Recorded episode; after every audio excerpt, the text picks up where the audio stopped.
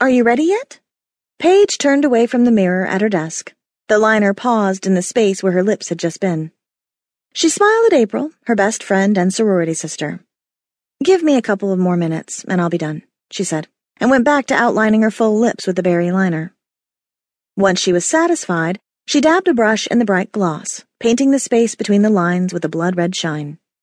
When she finished, she rubbed her lips together and leaned back, studying the effects.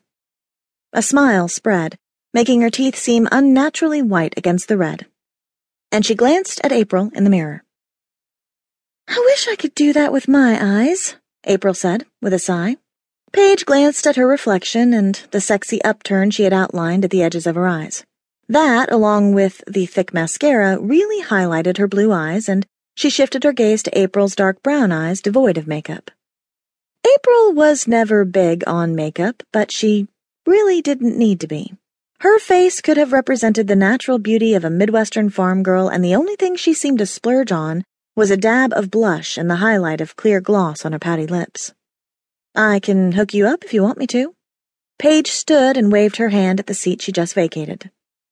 April sent a soft smile and a shake of her head before her gaze dropped to her watch. We're already late. Besides, Hunter and Max are downstairs, and I'm sure they're getting antsy. Paige let out a little laugh. Hunter is always impatient. She turned and picked up the black dress, pouring herself into the Elvira costume. With a few tugs here and there, she smoothed out the front and turned toward April with her arms out and eyebrows raised. Damn, girl. You just might be able to turn me tonight, April said, and pressed her lips together against a smile. Paige rolled her eyes. Seriously? Hell yeah. She pounded her staff on the ground to punctuate her statement, and Paige laughed.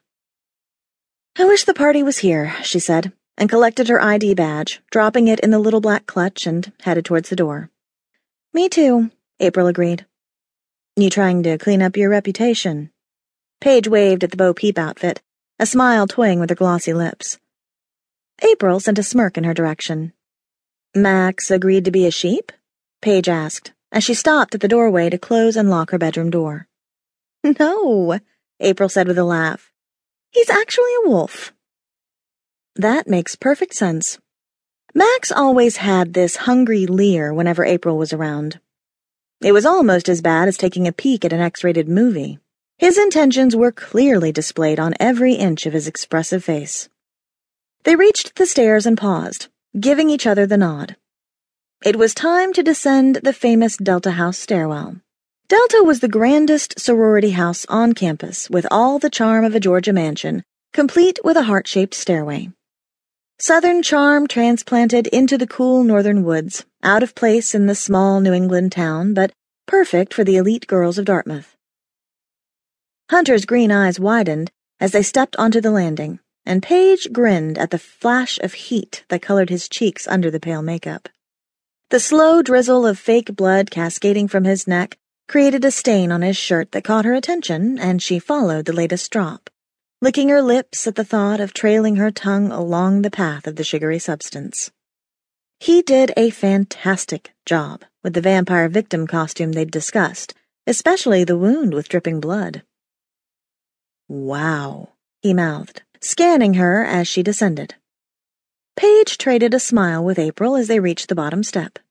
Max was in full werewolf costume, complete with a wolf's head mask, so his reaction to April was hidden behind a mass of hair and teeth. When Hunter's gaze drifted to the display of pure innocence next to Paige, he smirked and raised an eyebrow. They all knew what a farce April's feigned innocence was. After all, she had a legendary reputation for betting whomever, whenever she felt the need strike. It wasn't until Max snagged her attention that her runaround days had fizzled, and now all of her focus was on him. Hunter had never sampled the goods, not even at the out of control frat parties she frequented. At least, that's what he professed, but Paige was never sure. Hell, if April came on to her in earnest, she was sure it would be a tempting thought. But Hunter had her heart, along with every fiber of her body. He held out his elbow and escorted her to Max's car idling at the curb.